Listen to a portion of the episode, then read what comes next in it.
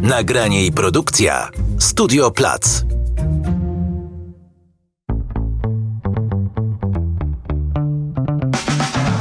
Cześć, tu Krzysiek Grzyman. Słuchasz Zielonego Podcastu, czyli rozmów o przyszłości i klimacie.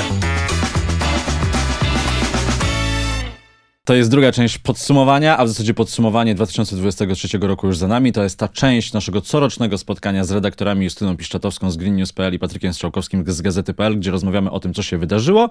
To możecie znaleźć w poprzednim podcaście i o tym, co się będzie działo w 2024 roku. O tym będziemy rozmawiać teraz. W poprzedniej rozmowie parę razy e, e, pojawił się wątek wzrostu światowych globalnych temperatur. No ten rok 2024, jak się patrzy w analizy i też to, co się będzie działo już czysto e, pogodowo w tym roku, jakie będą zjawiska meteorologiczne, to może być ten rok, kiedy przekroczymy to, e, no, nie powiedziałbym magiczne, ale przekroczymy to mityczne 1,5% wzrostu światowych e, temperatur. Robi się groźnie. No, w 2023 roku wiemy już, że zbliżyliśmy się do, do tego poziomu 1,5 stopnia ocieplenia w tym jednym konkretnym roku i przez to, że trwa El Niño, czyli to zjawisko, to cykliczne ocieplenie y, części tropikalnego Pacyfiku, które jest tak ogromne, że ma wpływ na cały globalny y, system klimatyczny praktycznie, ono będzie trwać dalej przez pierwsze, co najmniej przez pierwsze miesiące y, 2024 roku. Możliwe, że to rzeczywiście pchnie te temperatury aż do tego poziomu i będzie się wiązać też z konkretnymi ekstremalnymi zjawiskami, y, bo w niektórych częściach świata, jak na przykład Australia, to przynosi y, upały i susze, w innych, jak wybrzeże Peru czy Ekwadoru albo mm, część wschodniej Afryki, powodzie, to są, zagroże, to są bardzo realne zagrożenia dla tych miejsc. Ale co trzeba podkreślić, jeśli chodzi o te półtora stopnia, to to, że kiedy mówimy o ociepleniu e, klimatu i o celach porozumienia paryskiego, to mamy na myśli nie jeden rok, a takie długoterminowe ocieplenie, ponieważ te lata, między innymi przez to, że jest El Niño i odwrotne zjawisko La Niña, przez to, że są inne po prostu cykle z roku na rok, no to nawet jeśli 24 będzie jeszcze gorętszym rokiem niż 23, no to jest bardzo prawdopodobne, że kolejny rok, kolejne dwa lata będą trochę poniżej, Oczywiście dalej trend wzrostowy będzie kontynuowany tak długo, jak będziemy spalać ropę, węgiel i gaz.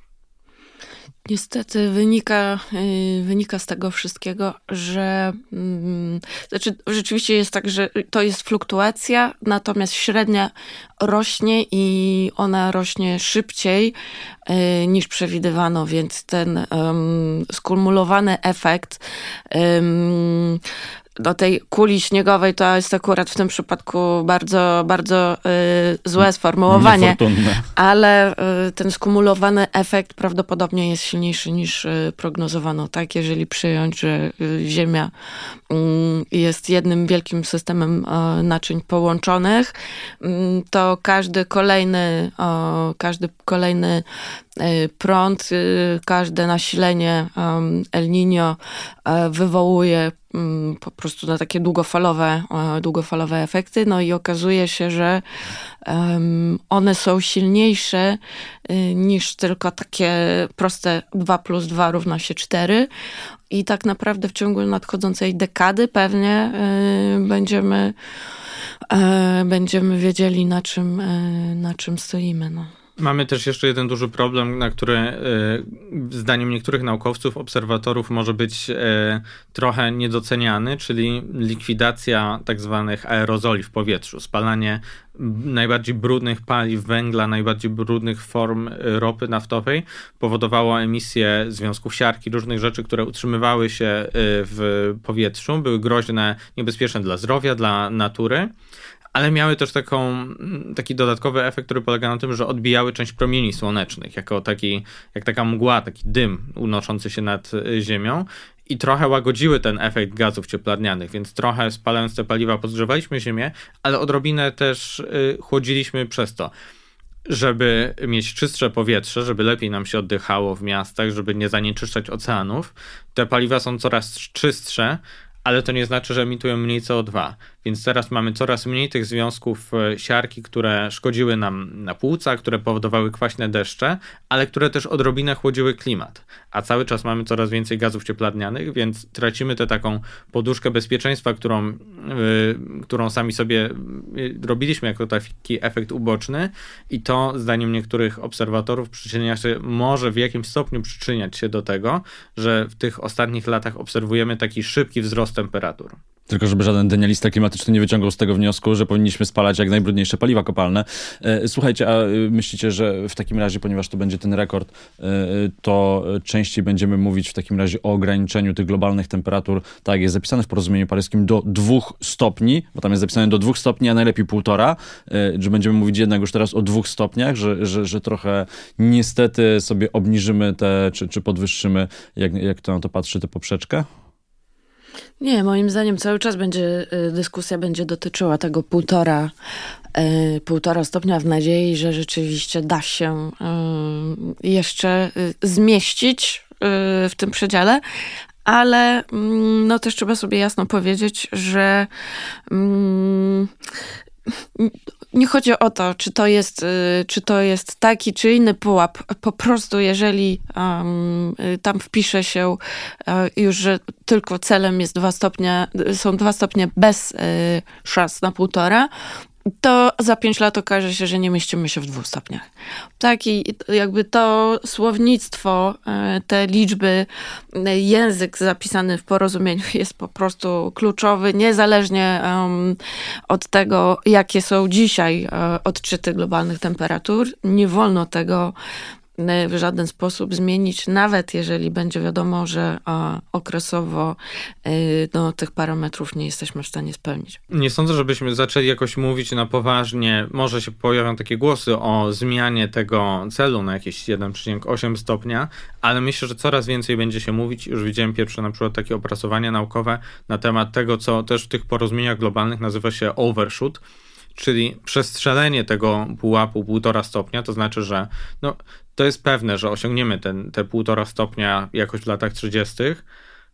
Możliwe, że później dojdziemy do 1,7, 8, ale te porozumienia globalne, y, które mamy, porozumienie paryskie i też nauka na teraz zakłada, że możliwe jest, jeśli naprawdę się postaramy i będziemy później usuwać ten dwutlenek węgla z atmosfery, że zejdziemy z powrotem do tego półtora stopnia. To jest fizycznie możliwe. Czy to będzie praktycznie i politycznie możliwe, no to jest ogromny znak zapytania, ale wydaje mi się, że coraz więcej będzie się mówić o tym, w jaki sposób taki overshoot, czyli sprowadzenie tej temperatury z powrotem z jakiegoś wyższego pułapu do 1,5 stopnia, miałoby w praktyce wyglądać. Mm -hmm.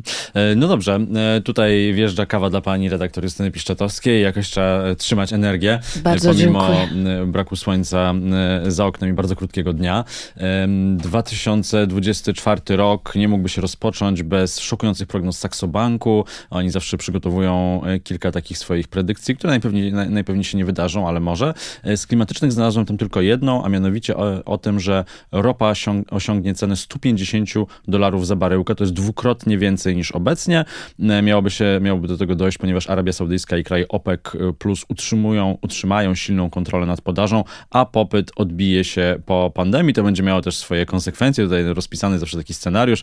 Arabia Saudyjska wykorzysta te wysokie ceny do modernizacji gospodarki i rozwoju turystyki. Mówię, to są takie szokujące prognozy, to się pewnie nie wydarzy. No i e, książę przy wsparciu FIFA przejmie Ligę Mistrzów UEFA na przykład, jedną z najbardziej prestiżowych rozgrywek. Powstanie globalna liga, zna znaczna część meczów będzie rozgrywana w Riyadzie, e, a cena akcji Manchester United podwoi się. E, no i taki to będzie scenariusz. Waszym zdaniem możliwe, że ropa będzie drożała w 2024 roku tak bardzo? Y, czy możemy dzisiaj być nastawieni na to, że wydarzą się kryzysy, y, których nie jesteśmy w stanie teraz przewidzieć? Myślę, że spokojnie Dlaczego tak. tak. powiedziałaś, no. Dlatego, że 2023 i drugi upłynęły nam pod, y, pod znakiem rzeczywiście kryzysu. I pierwszy, i dwudziesty. Dokładnie tak. I każdy więc, wcześniejszy. Więc jakby ta cena 150 um, przez kilka tygodni na globalnych rynkach, to myślę, że dzisiaj nawet nikogo już już by, już by nawet nie, nie zdziwiła, o ile o wiecie, no mamy cały czas y, konflikty militarne, tak w tle tego mm. wszystkiego, które, mm, które się toczą, tam jakby no trzeba liczyć się z tym, że będzie dochodziło do, do eskalacji, im, im większe niepewności tym bardziej e, rynki finansowe to wyceniają i po prostu ceny rosną, więc, więc tak, e, te, możemy tych pułapów sięgnąć, ale, ale mm, okresowo na fali jakichś, jakichś kryzysowych sytuacji e, nie wyciągałabym tak daleko idących wniosków jak Sakso, że wpłynie to na politykę taką długofalową Arabii Saudyjskiej. Również nie wierzę w globalną ligę piłki nożnej, dlatego dlatego że nigdzie na świecie, e, no, przepraszam, jeszcze Ameryka Południowa, ale jakby prowadzone są e, przez inwestorów e, i zamożnych, prowadzone są eksperymenty wdrażania jakby piłki nożnej do innych części świata. I to się po, prostu nie udaje jakby ludzie z innych części świata nie mają takiej tradycji, e, nie odczuwają tego i niezależnie od tego, ile, mm, ile ktoś by y, zainwestował w rozwój klubów, kupno najlepszych zawodników na świecie, to po prostu y, no, nie, nie wyhoduje się y, kolejnych najlepszych klubów, a na pewno nie, nie wzbudzi się takiego zainteresowania kibiców w różnych częściach świata. Patryk, chcesz coś dodać? Jesteś wielkim fanem piłki nożnej, tak jak ja? Myślę, że myślę, że na tym samym poziomie. Tak, tak, tak, tak Czyli potrafimy wymówić Manchester United i niewiele więcej. E, no dobrze, e, musimy zmienić tematy na, na, na, Polskę, bo słuchalność podcastu zawsze spada, jak się za dużo mówi o sprawach międzynarodowych. E, wiadomo, żyjemy w Polsce, myślimy lokalnie. Słuchajcie, no co roku zadaję to pytanie, czy ustawa wiatrakowa zostanie odblokowana? W poprzedniej części rozmowy, w tej, której można znaleźć też na Spotify, YouTube, Apple Podcast, rozmawialiśmy o tym, co się działo z ustawą wiatrakową w 2024 roku. No, było tam trochę perypetii. Czy 2024 będzie tym rokiem odblokowania liberalizacji wiatraków? Jeżeli tak, to w, w jakim kształcie? No i przede wszystkim, czy prezydent prezydent Andrzej Duda się na to zgodzi. Bo to, że jest taka wola po stronie nowego rządu, to wiemy. No myślę, że ta, ta ostatnia część jest tutaj największym znakiem zapytania, bo jest, e, jest jasne, że nowa koalicja obiecała przygotowanie tej ustawy nawet pomimo tej, tej porażki, tego co działo się w grudniu wokół próby połączenia tego z ustawą o cenach energii, były jasne zapowiedzi ze strony y, nowej ministerki klimatu Pauliny Henning-Kloski, ze strony liderów politycznych, że ten temat nie jest jakoś zupełnie odsunięty na półkę. Można liczyć, można oczekiwać, że dotrzymają słowa i będą mm, pracować nad tą ustawą. No i właśnie pytanie, czy, czy ta ustawa będzie miała szansę wejść w życie po tym, jak y, czy zostanie podpisana przez prezydenta Andrzeja Dudę. Wiem, że Andrzej Duda nie jest wielkim fanem y, ani wiatraków, ani nowej koalicji rządowej, ani Donalda Tuska, więc jest tutaj dużo powodów, dla których mógłby nie chcieć się zgodzić, zgodzić na tę ustawę. Mógłby mówić, że broni na przykład właśnie mieszkańców przed, przed jakimiś tutaj zakusami, żeby im stawiać wiatraki zbyt, zbyt blisko domów. To jest realny scenariusz. Być może po stronie nowej koalicji i rządu Donalda Tuska znajdzie się jakiś sposób, żeby negocjować z, z prezydentem zgodę na to, mm, mm, na to, na tę zmianę prawa, ale no to jest, to jest dosyć nieprzewidywalne. Pani redaktor? Y, dobre pytanie. Mm, tym razem, y, tym razem y, oddam inną odpowiedź y, niż we wcześniejszych edycjach, kiedy podcastu, kiedy bardzo sceptycznie podchodziłam do, do perspektyw odblokowania nowych inwestycji w energetyce wiatrowej. Myślę, że klimat się zmienia, jakby klimat społeczny E, społeczeństwo też dużo bardziej tak y, pozytywnie podchodzi do tego, żeby, e, żeby rozwijać źródła energii inne e, niż węgiel. Więc to w ogóle przestaje być już tak kontrowersyjne, jak, jak było kiedyś. W związku z tym, tak, myślę, że, że rząd osiągnie zarówno wewnętrzne porozumienie, parlament co do kształtu tych, tych regulacji. Pewnie trzeba będzie je opracować od nowa, bo rzeczywiście ta taka pierwsza no, wrzutkowa nowelizacja to, to nie był dobry tryb procedowania tych przepisów. Mm, I powiem szczerze, ja obstawiałabym, że prezydent Andrzej Duda e, jest w stanie e, pójść na kompromis w takiej, e, w takiej sprawie, dlatego że mm, widać z jego strony, no słuchajcie, no bo ustawa o dopłatach do in vitro została, mm, została przyjęta przy takim okazuje się, że tak naprawdę wszechstronnym kompromisie.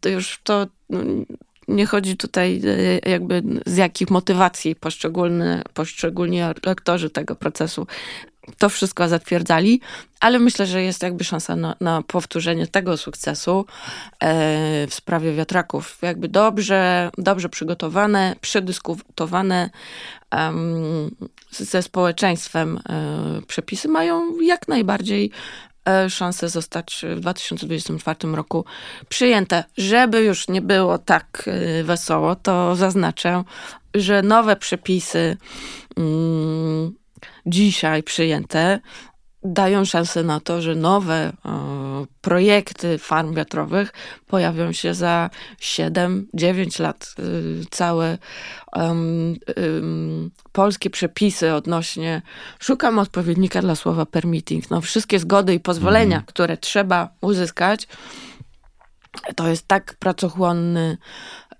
i kosztochłonny też e, projekt i długotrwały, że tutaj też nie będzie rewolucji e, z dnia na dzień. Potrzebujemy tych przepisów tak, żeby, żeby iść do przodu, no ale też będziemy potrzebowali trochę uzbroić się w cierpliwość, bo inwestorzy no, cudów, cudów nie zrobią i potrzebują na, czasu na to, żeby te turbiny zakontraktować, żeby zdobyć wszystkie dokumenty, i dopiero w okolicach 2030 roku będzie taka nowa fala e, wzrostu poziomu inwestycji. Myślę, że jak powiedziałeś, że trzeba będzie osiągnąć kompromis z prezydentem, to będzie polegał na tym, że ta polska, pierwsza polska turbina wiatrowa, o której wspominałeś w poprzedniej części rozmowy, którą można też znaleźć w serwisach streamingowych, że ona się będzie nazywała Andrzej na przykład i że to wiesz, i że to będzie to jego, to co zostawi po sobie. Albo e... na przykład jakiś przepis o tym, że nie można stawiać wiatraków w promieniu dwóch kilometrów od stoków narciarskich, tak żeby nie zasłaniały widoku. Tak, tak, żeby nie psuły tego pięknego krajobrazu. Dobra, słuchajcie, teraz teraz możemy trochę przyspieszyć, bo to będą bardzo krótkie pytania. E, czy na koniec 2024 roku będziemy mieli dopłaty do cen prądu dla e, odbiorców indywidualnych? Mamy to na razie zapisane do końca, e, do, czy do połowy roku, czyli mamy ten okres wyborczy, wybory do Parlamentu Europejskiego, wybory samorządowe. No a co będzie na koniec roku? Ja liczę na to, że dopłat nie będzie to jest bardzo ważne, e, żeby urealnić, e, to wzmacniać e, mechanizmy rynkowe i takie naturalne procesy kształtowania się cen. Mm, nie będziemy po pierwsze, mam nadzieję, że nie będziemy potrzebowali już rekompensowania tych wysokich cen. Są perspektywy na to, że ceny hurtowe energii rzeczywiście spadną, ale jest też, jest też druga strona medalu. My nie będziemy pewnie mieli pieniędzy na to, żeby, żeby ewentualne e, podwyższone rachunki rekompensować z budżetu. Dziura budżetowa na dzisiaj, e, na 2024 rok zapowiada się na poziomie 200 miliardów e, złotych, więc po prostu no tutaj, tutaj cudu nie będzie i myślę, że jeżeli nawet okazałoby się, że ceny prądu nie spadają tak, jak chcielibyśmy, no to jednak trzeba będzie po prostu zacisnąć pasa, no bo mm, ten etap dopłacania wszystkim do wszystkiego y, no, musi się skończyć. Patryk?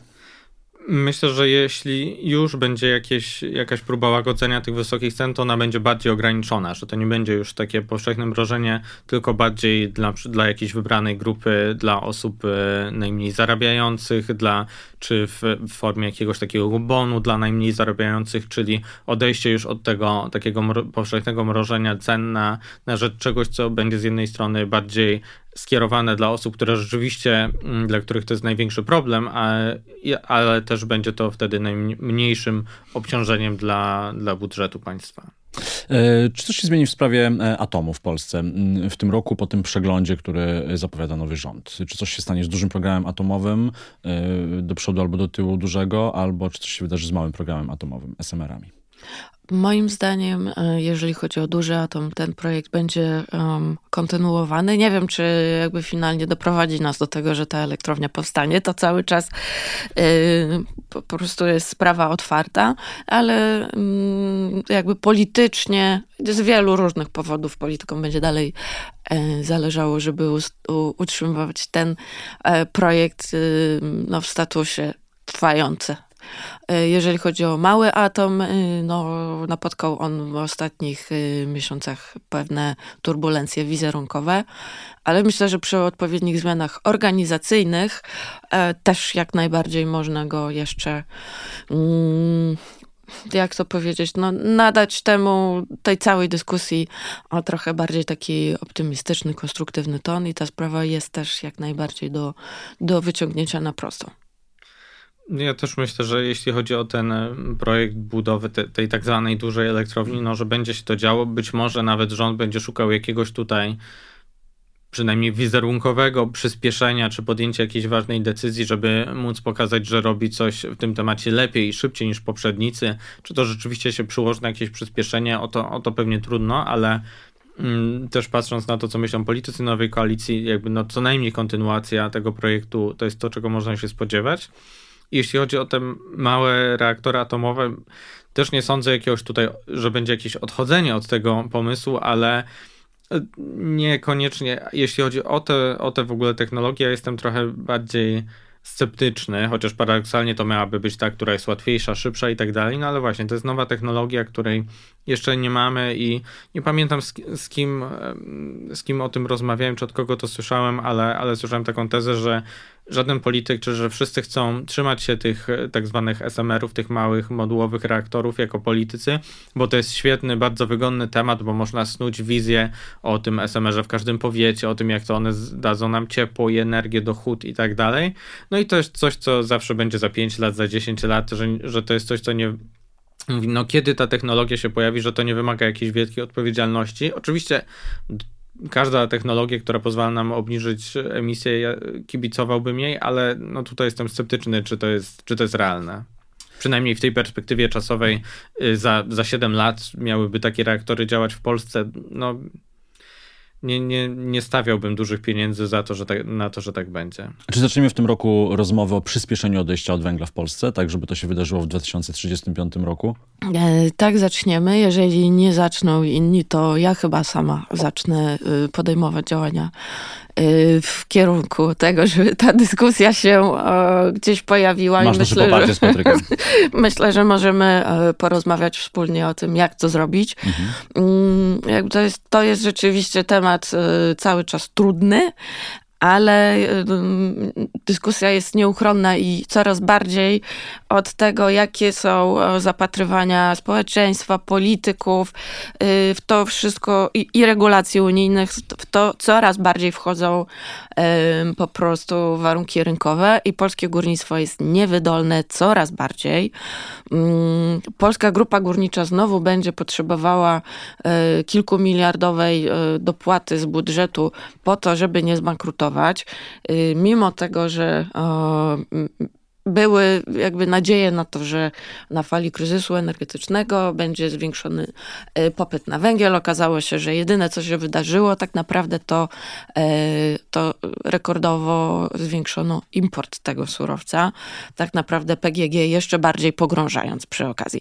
Mm, I to, to wszystko dzieje się niezależnie od tego, e, po ile są e, cen, po ile e, dzisiaj handluje się uprawnieniami do emisji CO2. Jakby ten grajdołek po prostu sami sobie wykopaliśmy i, i jako kraj cały czas go pogłębiamy. Mm, I efekt jest taki, że firmy energetyczne, które wytwarzają energię z węgla, a dzisiaj w raportach swoich finansowych, yy, oczywiście nie wyciągając tego jakby na pierwsze strony gazet, ale już dzisiaj yy, sygnalizują, że prawdopodobnie po 2035 roku nie będą miały żadnej motywacji yy, finansowej ale też regulacyjne do tego, żeby taką produkcję e, utrzymywać. I jakby były przez lata podejmowane próby zarówno e, reanimowania górnictwa, jak i energetyki węglowej e, wbrew zasadom rynku.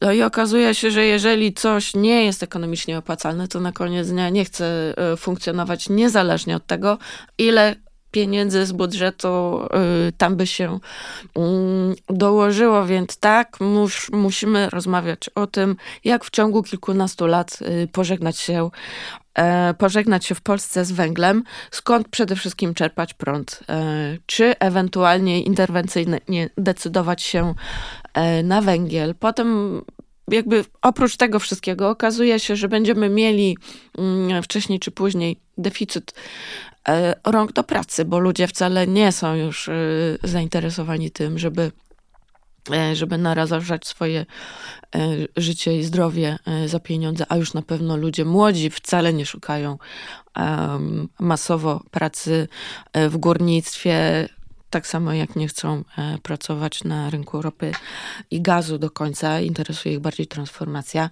No więc tak, to jest, to jest e, dyskusja, która musi się w 2024 e, roku w Polsce odbyć, no i liczę na konstruktywny przebieg. Jakieś jedno słówko do tego tematu? Wydaje się, że ona jest nieunikniona przez to, co obiecał sam rząd, który, y, czy nowa koalicja, która obiecała y, plan y, transformacji energetycznej na najbliższe niespełna 20 lat, plan dojścia do neutralności klimatycznej. No, jeśli na serio mają te plany powstać, no to nie może tam nie być mowy o ścieżce odchodzenia od węgla. To moi drodzy, ponieważ to będzie rok e, ważnych wyborów, e, w Polsce też ważnych, no bo wybory samorządowe na początek, ale w całej Europie wyborów, wyborów do Parlamentu e, Europejskiego. Czy waszym zdaniem to, że w wielu krajach europejskich jednak do władzy dochodzą, a przynajmniej rosną i w sondażach, i też później w wynikach wyborów do parlamentów skrajne prawicowe partie, czy to będzie oznaczało jakieś zagrożenie dla polityki europejskiej? klimatycznej?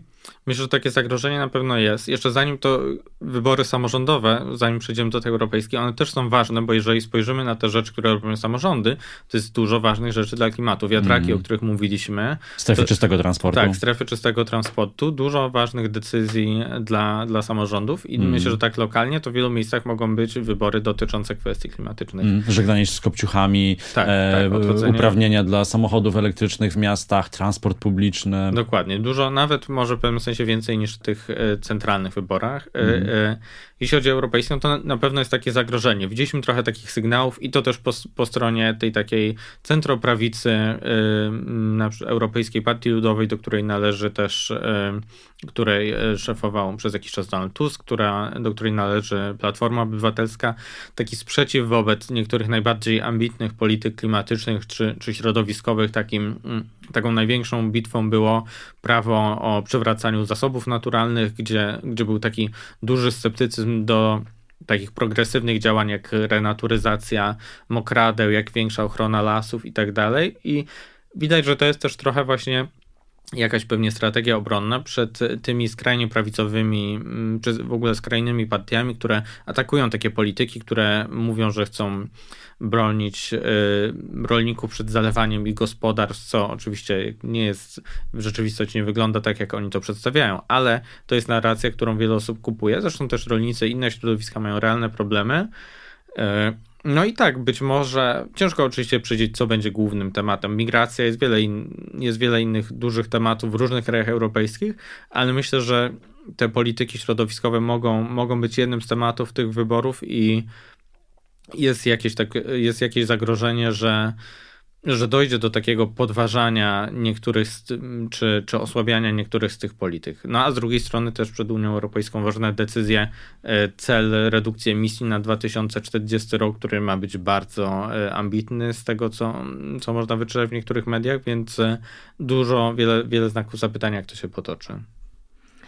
Y, rzeczywiście, mm, rzeczywiście jakieś zagrożenie jest, natomiast y, trzeba pamiętać, że te bardziej y, konserwatywne, prawicowe ugrupowania w krajach Europy Zachodniej nie mają takiej perspektywy jak Polska. Tam nie ma związko, górniczych central związkowych i tak dalej, więc jakby tam nie ma mm, aż takiej motywacji do tego, żeby na przykład trwać przy węglu ale y, spowolnienie może dotyczyć y, na przykład y, odchodzenia od mm, samochodów spalinowych, tak? Bo dzisiaj jest przepis zakładający, że od 2035 roku nie będzie można sprzedawać nowych samochodów spalinowych w Europie. I wydaje mi się, że to jest, to jest bardzo ambitny e, plan i wydaje mi się, że jakby w tym obszarze może się odbyć e, jakaś dyskusja e, odnośnie tego, czy, czy ten termin utrzymywać, czy, czy jednak go opóźnić. Natomiast no, takie perspektywy, żeby cała polityka klimatyczno-energetyczna Unii Europejskiej miała stanąć nagle na głowie, no to tego bym się już nie spodziewała. Moi drodzy, ponieważ musimy powoli kończyć rozmowę, no ale musi być zawsze jakiś akcent humorystyczny, nie musi być, ale może być akcent humorystyczny na koniec rozmowy, no to jeszcze porozmawiamy o wyborach w Stanach Zjednoczonych. Niech taką pijaną wysięką na torcie byłoby scenariusz wygrania tych wyborów przez Donalda Trumpa i jego powrót do władzy. Czy to jest możliwe i czy to się może odbyć też na takiej kanwie e, retoryki anty, antyklimatycznej, z czego słynął też Donald Trump ze swojej e, pierwszej kadencji, czy powie, nie będą nam tutaj narzucać jakichś niebezpiecznych, niepotrzebnych rozwiązań, mamy swoje suwy, niech one nadal będą spalinowe, po co nam te elektryczne Cybertrucki od Ilona Muska, czy jakiekolwiek inne Riviany, czy, czy, czy F-150 Lightningi. E, niech będzie tak jak było, wydobywajmy dalej gaz, ropę, spalajmy i, i bawmy się. Czy to jest y, możliwe? tak, na tak. tylko ręką. Czy to jest możliwe? Tak, tak, tak, tak. To jest temat Patryka po prostu. Donald Trump, no, nie wydaje się, żeby ktokolwiek inny był kandydatem republikanów. Donald Trump bije innych kandydatów na, na głowę, więc o ile nie zostaną mu odebrane prawa wyborcze, nie pójdzie do więzienia, co, coś takiego, jest wiele spraw przeciwko niemu się toczy. Jeżeli nic nie, tego go nie zablokuje, no to on będzie kandydował z, z Joe Bidenem i na pewno jest, no jest co najmniej możliwe, że, że wygra te wybory. W Stanach ten system wyborczy jest skomplikowany, wiele potrafi zależeć od tego, jak zagłosuje kilka tysięcy osób w Pensylwanii, więc te, te wybory są bardzo nieprzewidywalne, nawet biorąc pod uwagę jakieś mm, ogólnokrajowe sondaże. No i to oczywiście byłoby to jakoś humorystyczne, gdybyśmy z powrotem mieli Donalda Trumpa. Nie, to najgorszy, żart, domu, najgorszy ale, żart tego roku. Ale tak tak serio, serio, y, no to z, z wielu z perspektywy mm, konfliktu z Rosją i, i wielu innych rzeczy to nie byłaby dobra wiadomość i na pewno z perspektywy klimatu. Stany Zjednoczone za Joe Bidena, chociaż on no za wiele rzeczy można go krytykować, ale rzeczywiście te, te polityki które, klimatyczne, które prowadził, to są pierwsze takie ambitne y, polityki y, w Stanach Zjednoczonych, różne, różnego rodzaju upusty, które y, wspierają odnawialne źródła energii, przechodzenie na samochody elektryczne i tak no to, to, jest, to jest taka mała rewolucja, jeśli chodzi o politykę Stanów Zjednoczonych. Donald Trump mógłby od tego wszystkiego odejść. Mógłby znów wyjść z porozumienia paryskiego i znowu tutaj przez to sypać, sypać piach w tryby tej globalnej machiny, która ma skłonić też inne kraje do obniżania swoich emisji mniej pieniędzy na wsparcie innych państw. Oczywiście poszczególne stany mogą, mogą mieć swoje polityki. Kalifornia chce też, tak jak Unia Europejska, odchodzić od samochodów spalinowych, no ale to, no to nie byłaby dobra wiadomość, gdyby Donald Trump znowu był w Białym Domu. I pani redaktor, jednym zdaniem na koniec.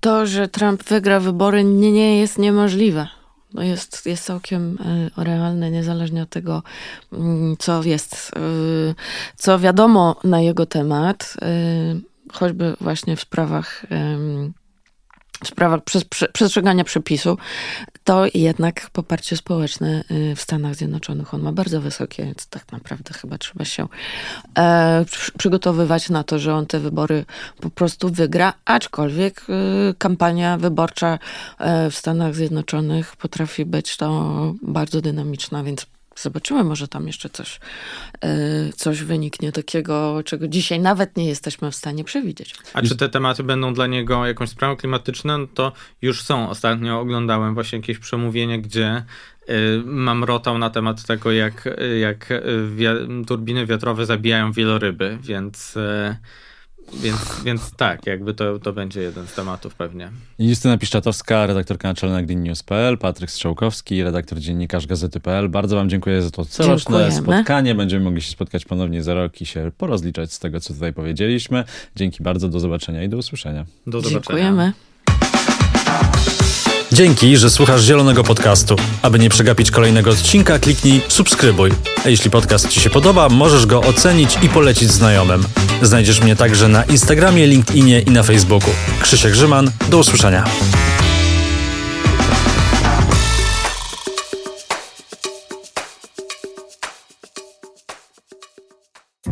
Nagranie i produkcja Studio Plac.